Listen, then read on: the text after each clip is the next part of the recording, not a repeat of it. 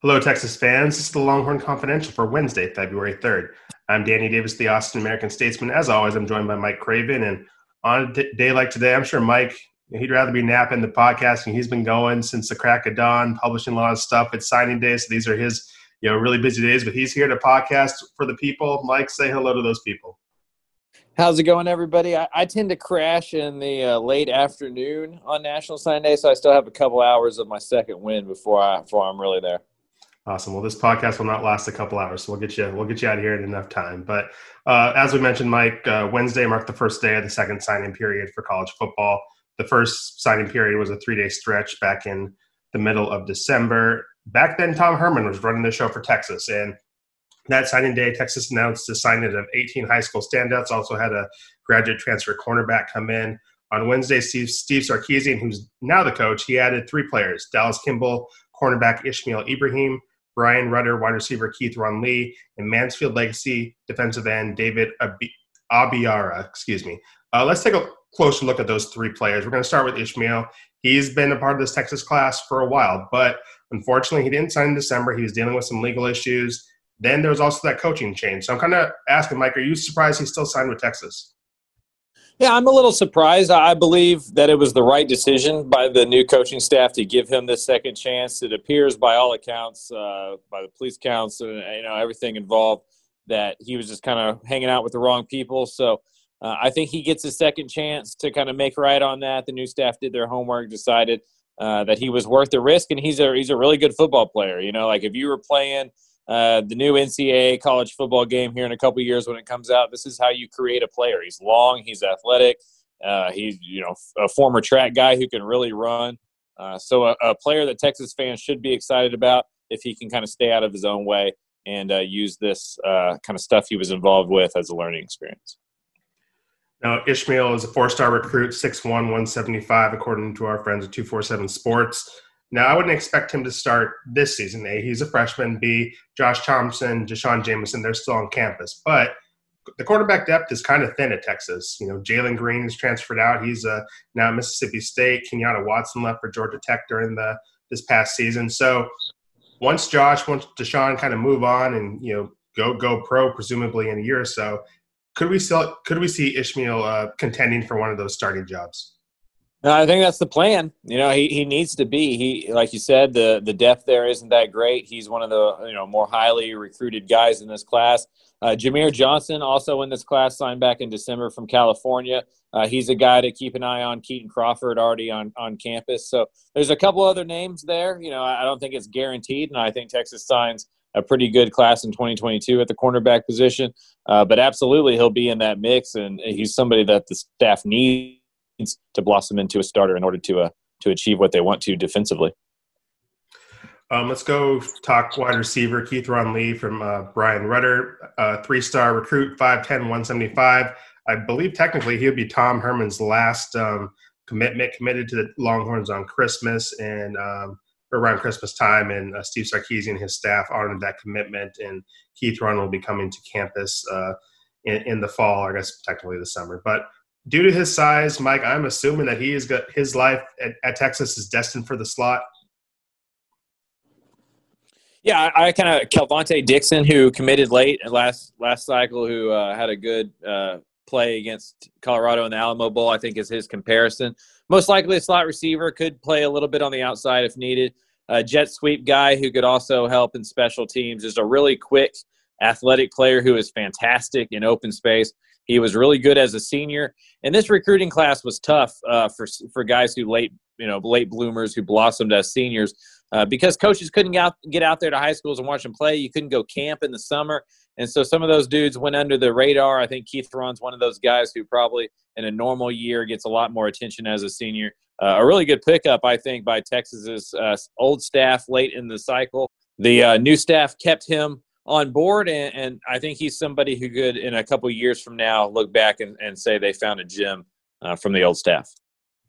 Yeah, it probably helps that Andre Coleman stayed on board, and I'm sure Andre had a lot to do with his original commitment and could probably, you know, sing his praises to uh, Steve Sarkisian and the rest of the offensive coaches. That probably helped a little bit. Um, now, this next question probably depends on where you're placing Ja'Tavion Sanders, whether you see him as a receiver, tight end or you see his future on the defensive line. But when you grade the receivers that Texas signed in this 2021 class, you know, Keithron Lee, Casey Cain, a three star from Louisiana, Jaden Alexis, a four, a four star from Florida.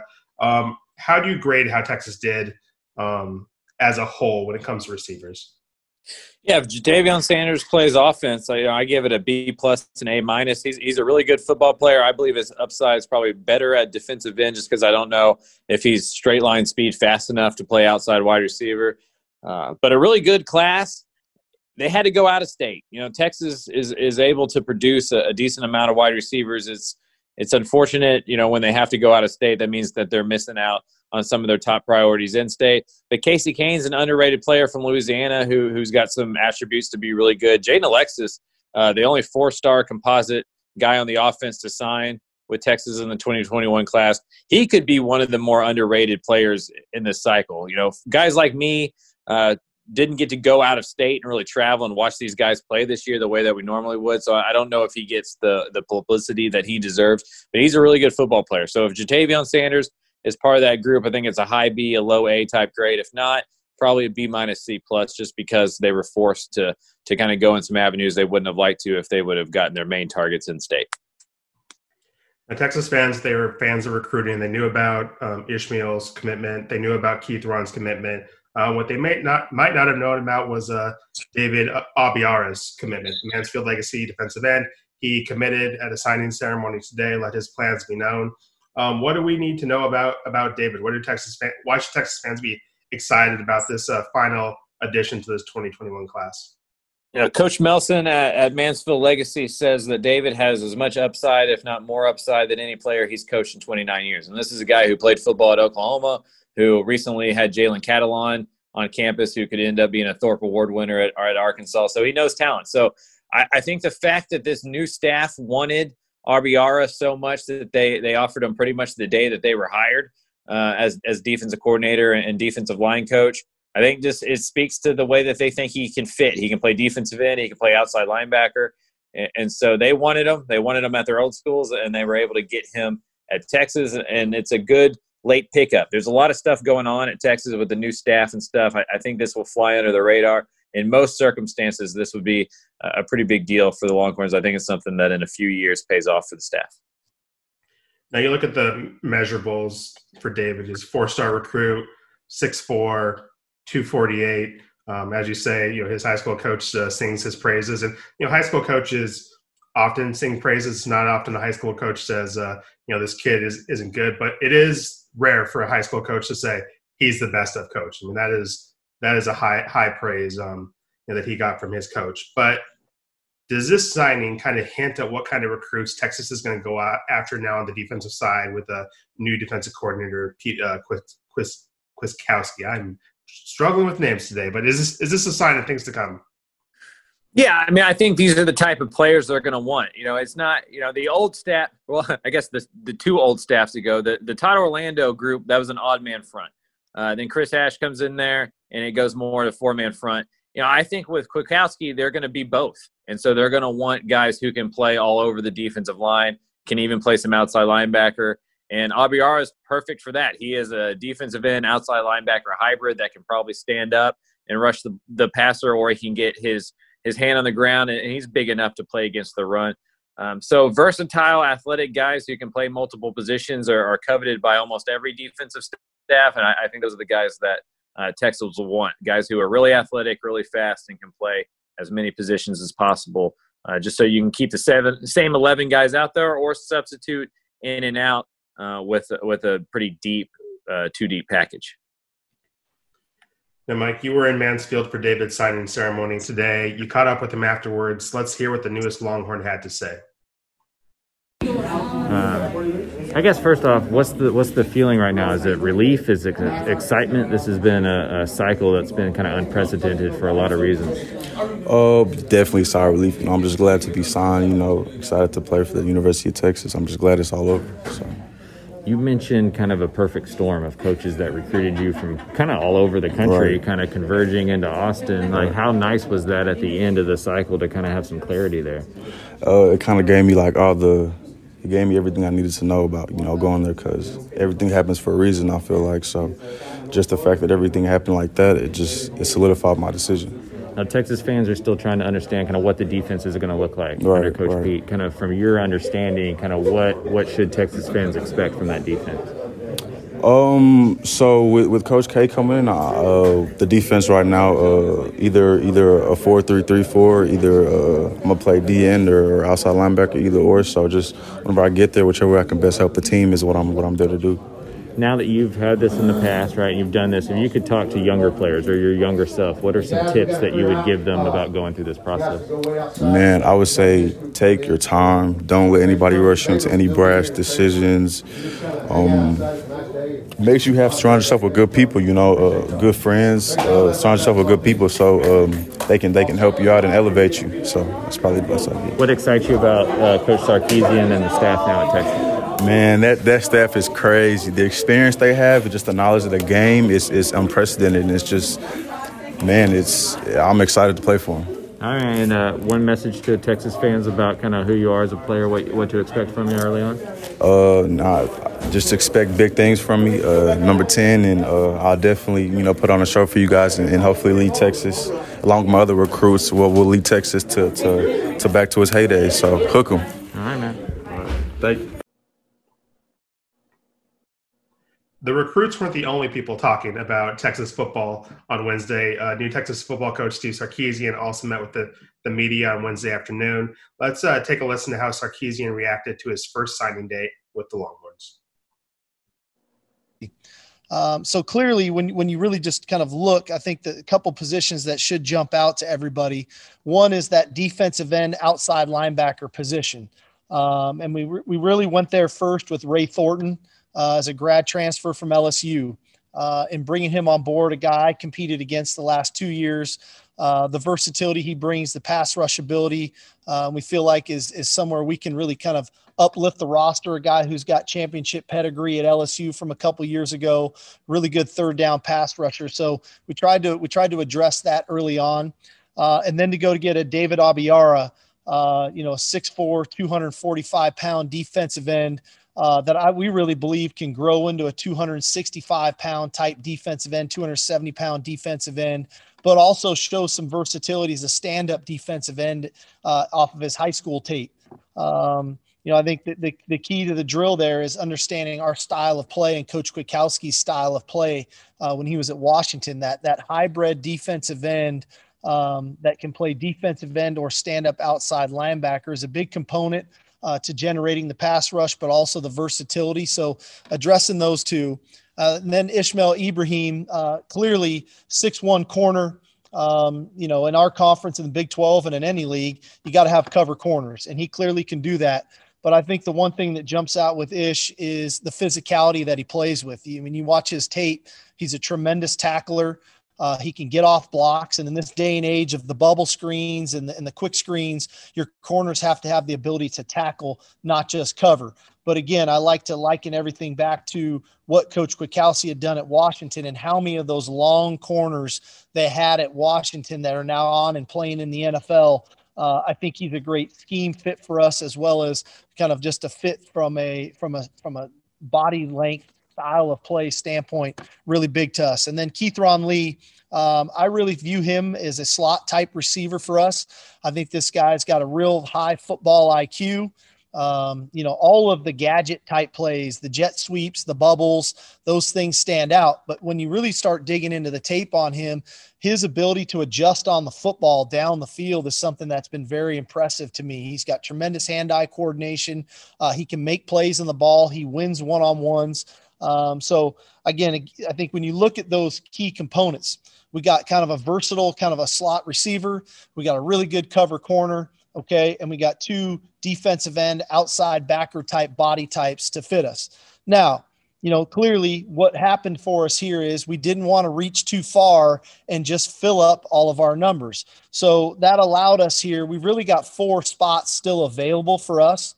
Um, and in the nature of college football right now, uh, with the transfer portal and the, and the things going on and a potential one-time transfer rule coming down the road, we wanted to make sure we left ourselves enough wiggle room and versatility to get through spring ball and maybe address some a few more needs that that, that may come down the road. So, you know, ideally, um, you come in at the front end and you sign all you know 25 of your guys, and and and away you go. Uh, this was obviously clearly a unique situation with the signing period where 19 kids were already signed, which we feel very good about. We think they're going to be good additions to the program. Now, what do you do with those last few spots? Knowing the majority of the players are off the board and they're already they're already signed and going to other schools. So all in all, I thought we did a really good job on the 21 class, li- leaving us some wiggle room and, and filling some needs. But I think the other key component, which I thought our staff has done a tremendous job of up until this point, is not playing from behind in the 22 and in the 23 class we gave that a lot of focus as well so that we could be up to speed today with the other schools around the country of our evaluation process getting our board in order ranking our players where we like them and then putting the emphasis on the guys that uh, that we feel good about moving forward into 22 roger go ahead. Coach uh, i don't know if it's like getting on a bicycle again but you know for so many years recently you've been probably more concentrated on the offensive side of the ball your position now back to you know kind of the buck stops here knowing that that your coaches are responsible as well. What's that been like the last few weeks getting back into that that last decision maker? I loved it. I'll be quite frank with you. I've loved it. You know it's uh when you're an assistant you always sit there in the back of your head and you think ah, i'd take that guy or i wouldn't take that guy right? And you know but you don't really have that choice. And now you do. And i, I think the one thing we really try to pride ourselves on is our evaluation process, whether it's the position coach, the area coach, the coordinator, and then me, and really going through the evaluation process. Is he a fit? And at the end of the day, coming together and saying, let's try to go get this kid, or no, maybe not right now, or you know what, he's just not a fit for us. He's a good player, he's not a fit for us. And those are the calls you got to make. Uh, but at the end of the day, like in my opinion, we've hired a tremendous, uh, a tremendous staff I really love their evaluation of kids. We know what we're looking for by position specific. And then do they meet the traits, right? The, the position traits and qualities that we're looking for. And if they're short somewhere, is that something that we can develop them into where maybe they're, you know, maybe they are a little short in a certain area, but man, if we can develop him, he can get there. And so those are all the discussions you have. Um, I know a style of defensive player when I see it that I'm looking for. And then, especially, you start drilling down by position specific. I think then it all comes to light, and it's pretty clear what we're trying to get done when you get there. So, since signing day is here, Mike, I guess it's kind of time to officially close the book on the class of 2021. Start looking ahead to the class of 22. But you know, before we start looking at that class of 2022, what was this recruiting cycle like for you to cover it? I mean, this was a weird cycle. As you mentioned, you weren't able to go out of state. You know, there were limited interactions. You probably didn't get as many face-to-face meetings. Um, how was this like to cover covered, and how you know what was your impression of how these uh, these kids rolled the punches? I was talking to a friend yesterday, and I was saying how much of a bummer what must have been for some of these recruits to you know they didn't get these official visits. They didn't get all the bells and whistles that usually comes with a you know being a four or five star recruit on some of the you know cool things you get to do. So i mean that was kind of a bummer for them. You know it's nice that they got their college education paid for and you know they can look forward to life as a texas longhorn. But you know just your reaction to this recruiting cycle as a um, recruiting writer and then also your reaction to how these recruits handled this uh, very weird past year. Yeah, I mean, first off, I mean, major respect to all the guys in the 2021 class. Uh, I mean, it's tough. You know, you're you're signing up to play somewhere for three, four, five years to go uh, move to that place, to to play for that program, to go to school there, to live in that environment. And for a lot of these players, they never really got to go visit those environments. You know, Andrew Mukuba um, Andrew Mukuba at, at LB, Austin LBJ, the safety, is going to Clemson. He's never been to Clemson, South Carolina, and that's where he's going to go for the next three, four, five years. So that's tough. I I, I sympathize with their plight, and I think we're going to see a, a lot of guys in the transfer portal for two reasons. One, because they're choosing schools that they're not quite sure about. Uh, the environment and all that kind of stuff, and the coaches may change, and it's just a hard thing to do. And then also, uh, there's coaches and, and, schools taking some players that they don't know a ton about. You know, you can only watch so much film and get so much from that. You know, you can talk to coaches, you can talk to players virtually.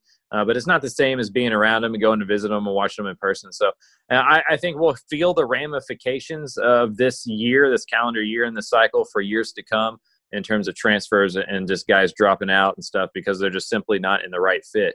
As a reporter, it, it was difficult. You know, I, I don't think it was it was all that hard. Um, there, there, wasn't, you know, the out of state stuff. You, I didn't get to go see like guys like Gunnar Helm or Jamier Johnson. I, I believe I would have in normal circumstances. Uh, but you can still around the state. Most play most places were pretty good about letting you in, and you could get, you know, most interviews. And uh, most guys are pretty, uh, um, they're pretty receptive on social media and through text and stuff like that. So it wasn't awful. It was just an adjustment, and you kind of understood everything that was going on. Safety first was more important than you know, getting uh, every single recruit I wanted to. I think the hardest part was not having things like the opening and the Under Armour camps. For guys like me, that's a way where you can see 50, 60, 70 of the top players in the state at different camps and really get a good idea of who's the best and how they stack up with each other.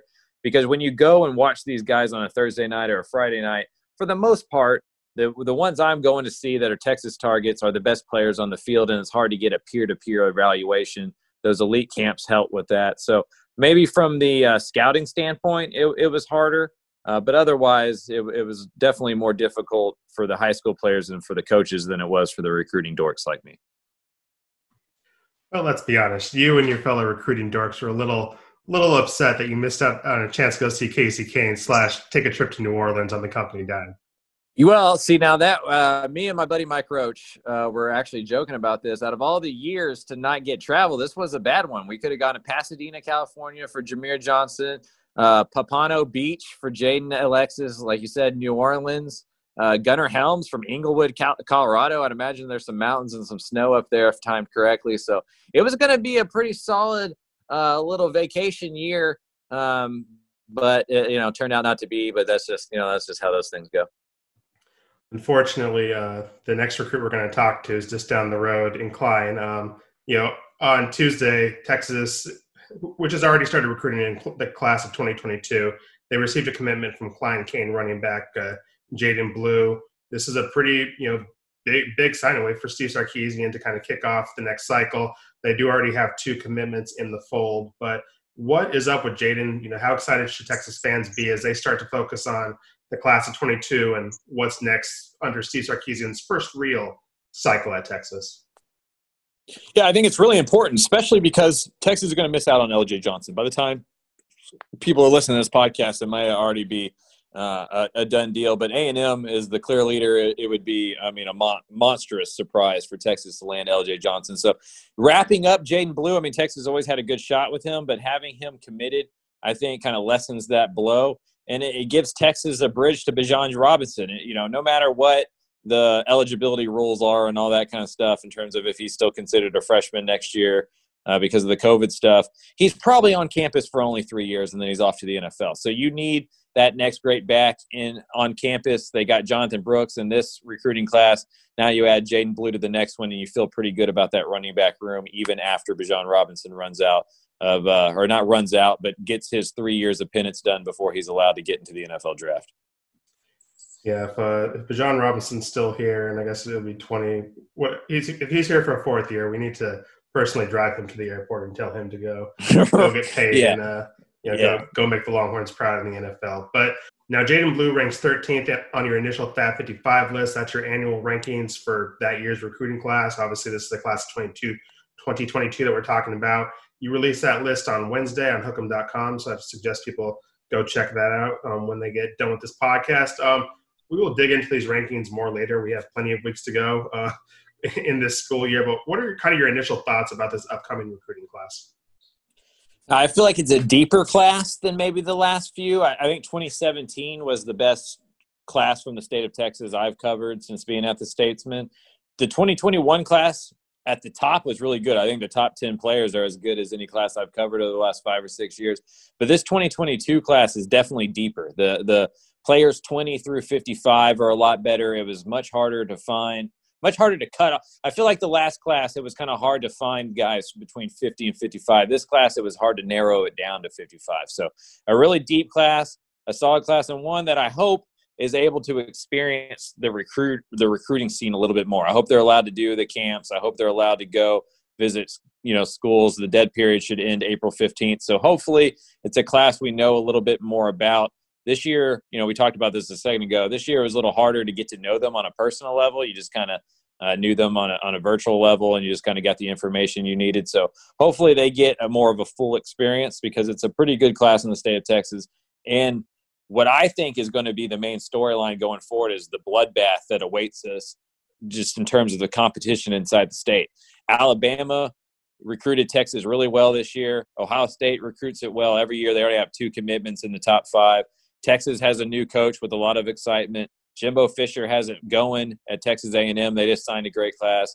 Lincoln Riley in Oklahoma has it going. They're they're really good. They're winning Big 12 championships every single year. It feels like so there is going to be a lot of competition for recruits in the state of Texas. It's going to be interesting to see how the pecking order uh, falls when we get to this point next year.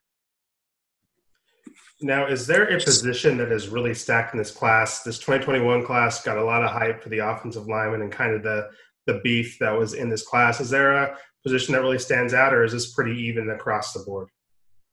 Yeah, it's it's pretty even across the board. I, I think Texas is always going to be pretty quarterback, wide receiver heavy just because of the seven on seven and spread influence, air raid offenses that we see within high school. I mean, there's always really good quarterbacks, there's always really good uh, wide receivers in the state. I believe it's also a great year for defensive ends. There, there's a couple inside the top 10 that are really good Malik Silla at Katy, Omari Abor at Duncanville. Um, and then there's a few more throughout the list. So defensive ends, quarterbacks, wide receivers are are the big the big uh, uh, positions this group. And I'd also say running backs. Jaydon Blue is a, is a part of four or five uh, man group there in the Fab 55 for running backs. So uh, a pretty good cycle. Now let's assume everyone stays healthy. Fingers crossed. Knock on wood. Whatever you got to do. Let's say everyone stays healthy for the next year. Is there any way that Quinn Ewers is not the number one recruit in the state of Texas? in December when uh, that early signing period opens. You know, I, I think people will get cute with it. You know, everybody likes to go against the grain and, and make it a, a different guy. Um, I, I, just don't see it. I, I think he's Trevor Lawrence esque of a prospect. Now, that doesn't mean he'll go and win championships in college or be the number one draft pick. There's a lot of variables there. Um, but if you're just looking at it as who is the best high school football player right now in the state, I, I just don't see how you go anywhere else. Quinn is is that good of a prospect as a quarterback. He plays the most most important position in, in sports, or at least in football. Uh, so he should be the number one guy unless something really really weird happens. All right, I think it's time to kind of get wrap wrap this up. Um, like I said, we have plenty of time to talk about the class of 2022. Their their time in the spotlight starts right now. Uh, we have another year with these guys, and it'll be interesting to see how many decide to become Longhorns, how many decide to go elsewhere. Um, you know, regardless, it's awesome that these um, young men and you know the young men who just signed are having a chance to extend their football careers and have someone pay, you know, pay them to do that in, in the form of a scholarship. That's really cool. So, congrats to them. Congrats to their family members. Um, you can check out all of Mike's work on hook'em.com. He has his dotted line column that runs throughout the week. Like I said, the Fab 55 list was published today. Um, Mike, how is the offseason looking for you? I mean, how does uh, do you enjoy the challenge of an offseason and not having games to go to, not having uh, signing days to attend? I'm sure you know it's a little tougher to come up with content, but maybe you like that challenge. Yeah, I mean February's night. I mean, I, I like it originally. Yeah, that first month after football season feels like a relief. You can kind of do more stuff from home. You don't have to be chasing as much, and, and you get you know, I think the the secret is you really get it. It's rejuvenating for you as well because you get to start writing and talking about more about kids you haven't gotten to know as well as the old class. So it kind of feels like a rejuvenation in that way. Uh, but then March, April comes around, you start missing the games because, because like you said, it gives you a little bit easier content. This year, it looks like camps are going to happen. There's Elite 11 set for for March. There's an Under Armour camp, I think, in early April, and so uh, if those things happen, it'll make it a little bit easier. I, am just ready to kind of get past the days where you have to do everything virtually, because um, like everybody knows, it's just harder and harder uh, to get people that way. You just don't get as good a good stories and as good at interviews and stuff when you don't get to just kind of go look somebody in the eye and really do it face to face. Okay, well, we're going to get out of here. Hope everyone had a happy signing day. Don't forget to shoot us a review at the Apple Store and the Google Podcast app. We sure do appreciate it. Thanks for tuning in. We'll see you down the road. Peace.